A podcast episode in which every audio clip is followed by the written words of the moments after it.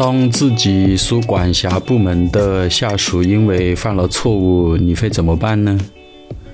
比如在过去的某一天早上上班的时候，你安排了装配车间的主管要在当天下午下班的时候完成一款新产品的打样，你第二天早上要带着样品去拜访客户。可是呢，因为当天下午下班的时候呢，因为工作非常繁忙，所以忘记了去跟进这个样品的一个进度。结果到了第二天早上的时候，你准备要出门的时候，你才想起了要带新产品的样品。于是你正忙打电话问装配车间主管要新产品的样品，那么装配车间主管回答说。领导实在对不起，昨天忙着赶货，忘记做样品了。那您是不是很生气呢？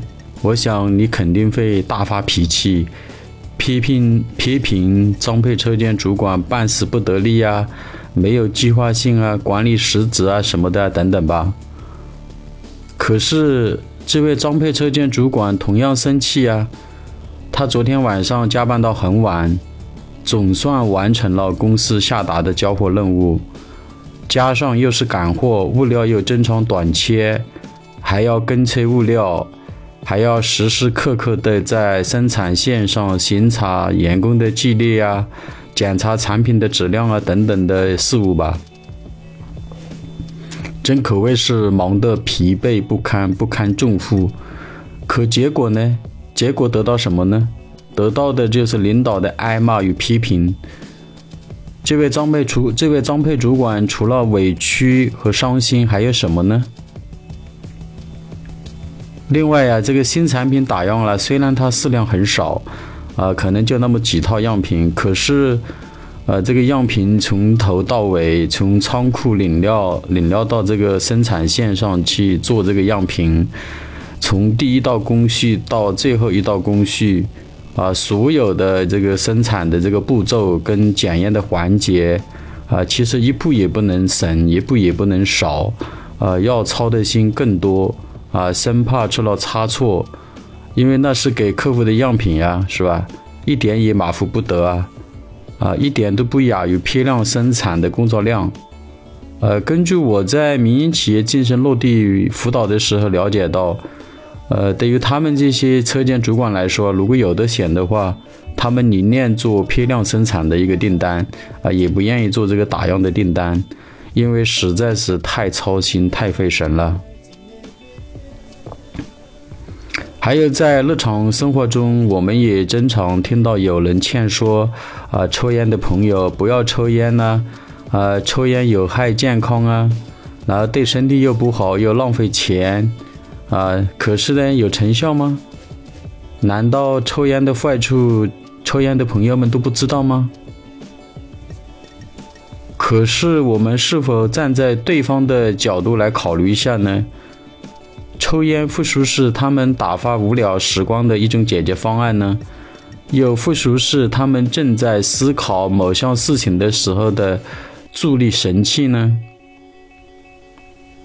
无独有偶，啊，我刚好这阵看了美美国著名人际关系学大师戴尔卡内卡耐基写的著作《人性的弱点》一书中提到了这个美国总统林肯是如何来对待犯犯错这个僵症的一个故事。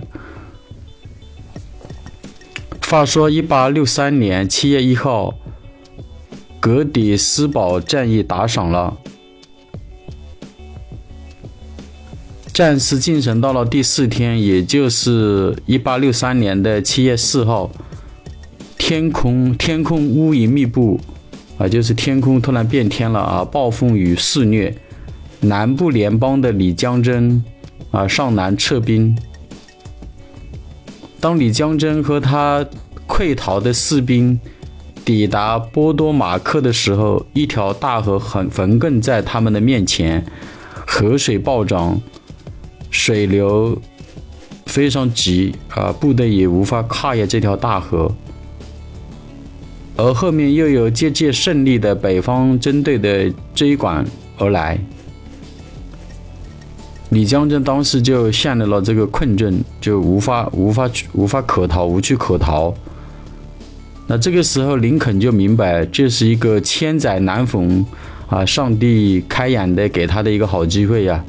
那生成这个溃逃的这个李将军的部队，呃，很快就可以结束这个内战了。于是，呃，这个林肯就非常满怀希望的啊，就下达这个命令给这个。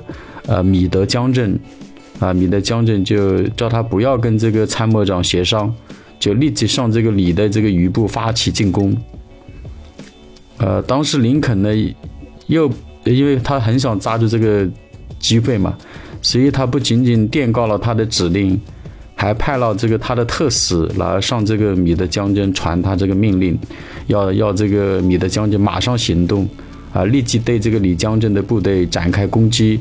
打一个歼灭战啊，打一个歼灭战啊，就打他个措手不及，把他彻底的打得溃败。那么这个米德将军听从了林肯的命令了吗？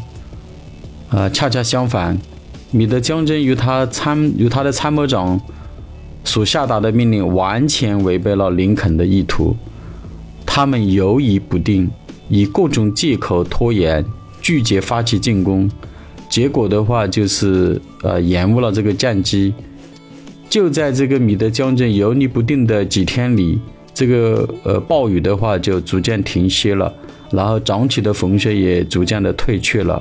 啊，李将军与着他的这个余部又，啊，得到了这个喘息的机会，所以他就往南撤逃了。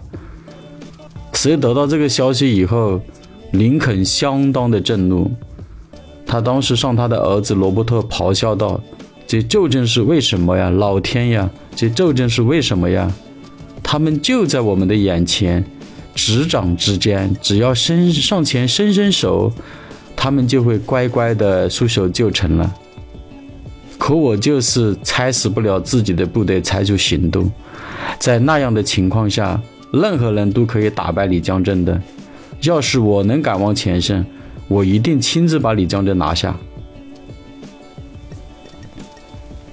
痛苦和失望之下，林肯坐下来给自己的部下米德将军开始写信。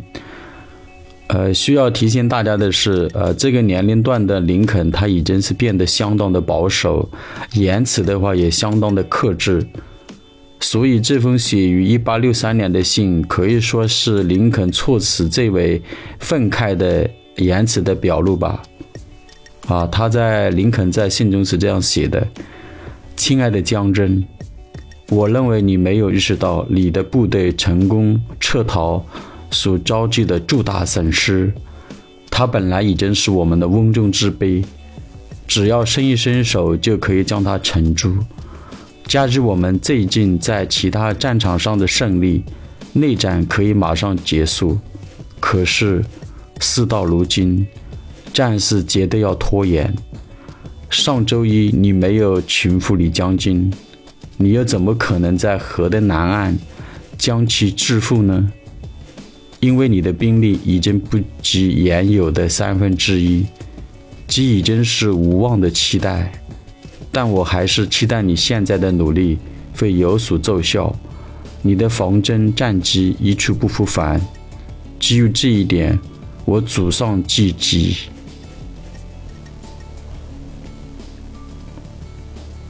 来，让我们猜猜看，当米的将军看到这封信的时候，该又如何的反应呢？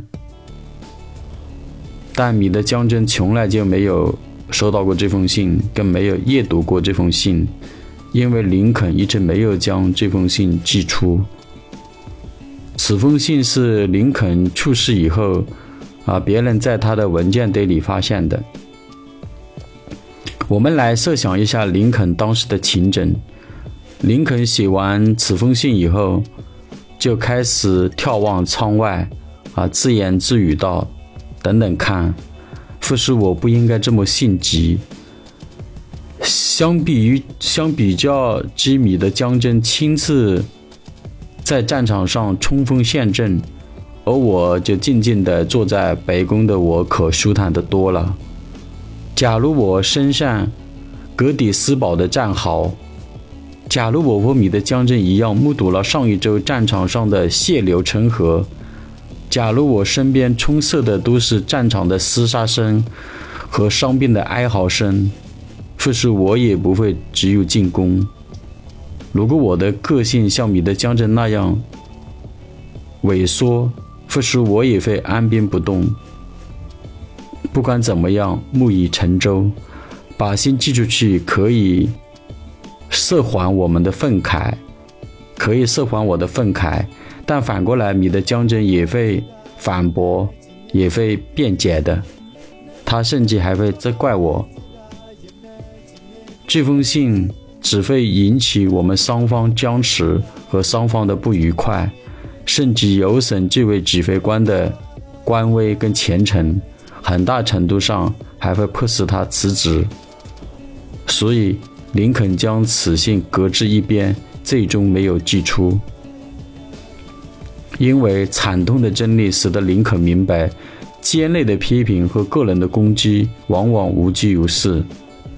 后来罗斯福说他任总统的时候，每每他遇到棘手的这个难题的时候，他总是。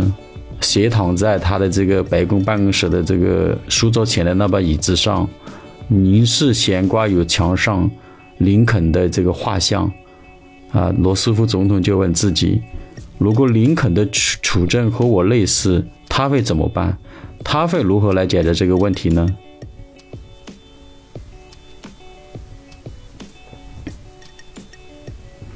那么，是否有更好的办法来替代批评的方式呢？首先，批评肯定是不能达成预期的成果的，更不能改变对方的态度或者主旨。